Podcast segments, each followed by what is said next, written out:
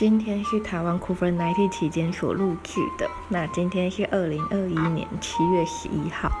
今天要聊聊说，从疫情期间的现在延伸到未来，因为疫情一直持续下去啊，而且又出现了变种病毒，那传染力也都是原来的病毒的可怕和危险。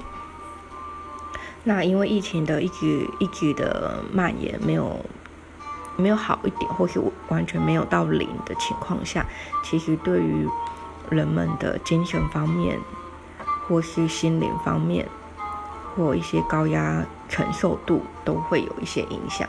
那何况是现实中的工作生活，那工作模式其实也有一点改变。那也学到说，让自己如何处在随时很弹性的阶段。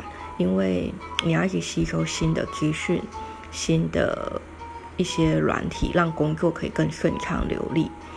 对，那我想这也是另外一个收获吧，让人们的世界可以更快的进入可能云端跟科技的产业，也可以让这个产业更更快速成长。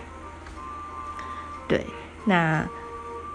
也因为这些种种，不免让我想到说，未来的生活模式的改变跟我们切身相关的。那本来就有在接触房地产，从买房想要买房子到看房子，到后面可能有其他规划。那因为疫情的关系，调整了买房自己买房的需求，从本来考虑很热门的地段、很方便的地点，调整成可能会先重视居家生活品质，像。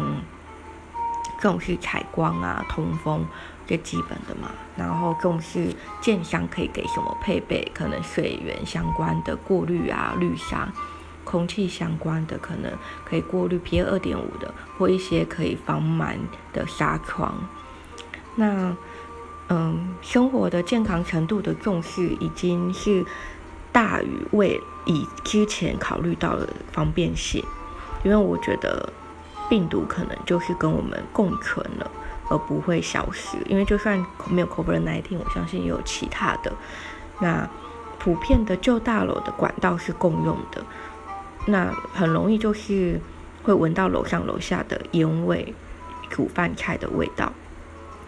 其实这也很困扰，因为像烟味好了，有些人会在厕所抽烟，就算去管制它，但。不免还是会有这个行为。那新的大楼就不一样，它就会有独立的管道，不容易去闻到这些味道。因为其实只要味道可以流窜，相对的病毒也是会容易被吸到的。那像还有重视公共空间的一些感应设施，就是尽可能不要去碰到，像信箱啊、大门、电梯呀，感应室之外，有些还会有像电梯。会有空气净化的功能。那我觉得这个是有便利性，但也会加在成本上面，房价相对会高。可是我觉得房价的高跟医药费的产生，我宁愿把命活着花在房价上，因为当你真的花了。